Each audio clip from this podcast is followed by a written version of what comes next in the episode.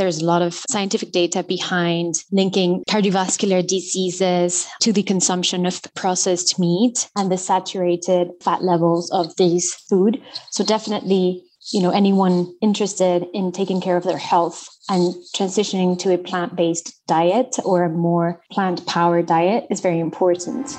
The global food system is facing unparalleled challenges and changes. So, how can we reset for a better, more sustainable future? Introducing Control Alt Meat, the weekly podcast that explores the issues transforming the global food business. I'm your host, Katie Briefel.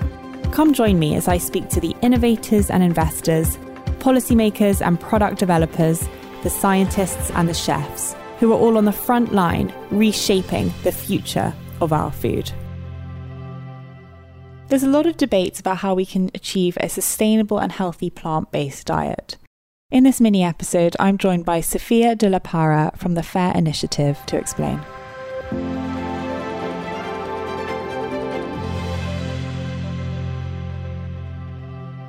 Sophia, thank you so much for coming onto the podcast.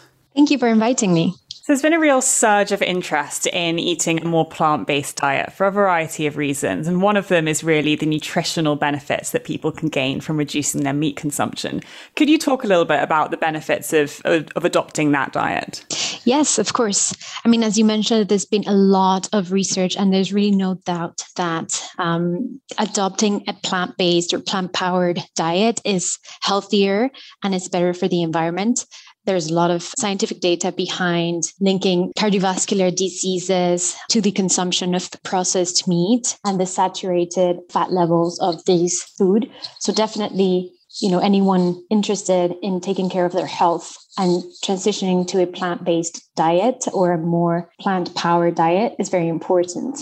And there's been a real growth and popularity of some of the big names behind these um, plant-based alternatives, but there have there has been some criticism around the nutritional benefits of some of these alternatives. What are the main arguments there that people should be aware of? Yeah, I mean that's true. Of course, I think it's important to keep in mind that this kind of first wave of alternative proteins that has offered uh, customers products that are high in fat, sugar, or salt, as they call HFSS foods. It has attracted scrutiny from more of the health wave of the consumers. But obviously, companies are doing a lot about this. I mean, there's there's been kind of another wave following the, the initial one where it was more of an indulgent alternative to animal-based products. Yeah, exactly. And if we're managing to convert like carnivores over into eating slightly more plant based meals, then that's surely a win um, for a variety of reasons, isn't it? Exactly.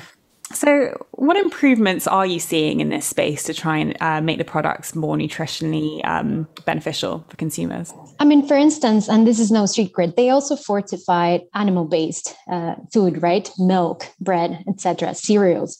So you can do exactly the same with with alternative meat. So companies are fortifying these alternative protein or or dairy with the micronutrients that are lacking naturally in the in the plant-based proteins such as zinc magnesium potassium cal- calcium and uh, vitamin b12 so um, that is definitely one thing that we've seen a lot of companies do. And then also um, number of, of ingredients is a big one like cleaner labels. Uh, so you know initially there was a lot of uh, different ingredients into this first wave of indulgent uh, plant-based proteins. However that has been shifting and companies are using less ingredients to create um, an alternative product. And I think, you know, the level of processing is also con- of concern sometimes. So yeah, there's cleaner labels as well. Um, try to improve the part of, of ultra processed foods. That's really interesting. It's good to see that they're constantly evolving and trying to make it a little bit cleaner.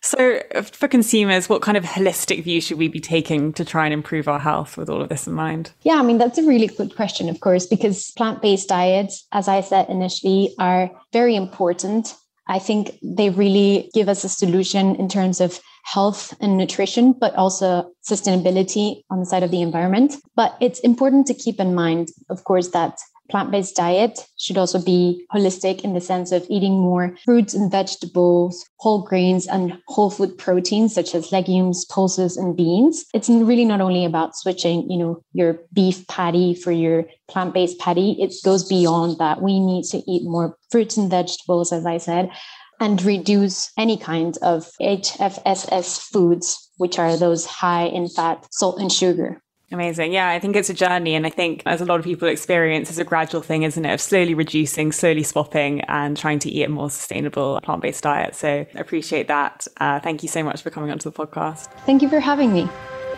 Thank you for tuning in to this week's episode of Control Alt Meat. If you enjoyed this episode, please subscribe and leave a review wherever you get your podcasts. Be sure to share your favourite episodes on social media to help us reach more listeners like you. You can also visit controlaltmeat.com to learn more.